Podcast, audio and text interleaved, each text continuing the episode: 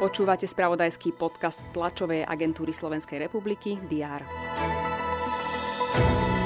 Najdôveryhodnejším členom vlády je minister zdravotníctva Vladimír Lengvarský. Čínsky kozmonauti vystúpili do otvoreného vesmíru a ukrajinská legenda Andrej Ševčenko sa rozhodol vyskúšať si trénerské angažmán aj na klubovej úrovni v FC Janov. Aj to priniesol víkend, čo priniesie po ňom pondelok, avizujeme v diári s dátumom 8. november. Vítajte.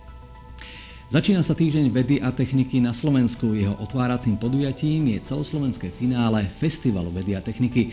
Predstavia sa na ňom najlepší mladí vedátori zo základných a stredných škôl, ktorí uspeli v októbrových krajských kolách. Na pôde Národnej rady bude rokovať branobezpečnostný i mediálny výbor. Ten prvý sa bude zaobrať aj policajným zásahom voči invalidovi, ktorý na Prievickom okresnom úrade nemal rúško. Členovia výboru pre kultúru a médiá majú rokovať o situácii a nespokojnosti v Symfonickom orchestri Slovenského rozhlasu. Práve dnes uplynie 100 rokov od úmrtia jedného z najväčších slovenských literátov. Osobnosť i dielo Pavla Orsáka Hviezdoslava si v Dolnom Kubine pripomenú na podvečernej spomienkovej slávnosti. V Bratislave budú zasa čítať veľvyslanci pasáže z jeho básnickej tvorby.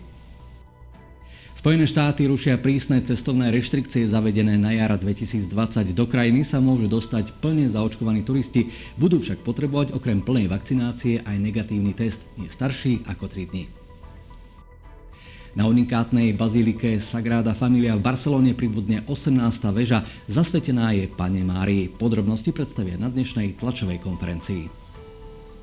Športe očakávajte aj nové správy zo zrazov hokejovej i futbalovej reprezentácie. Hokejisti sa chystajú na nemecký pohár, futbalistov čakajú posledné zápasy domrvenej kvalifikácie na majstrovstvá sveta.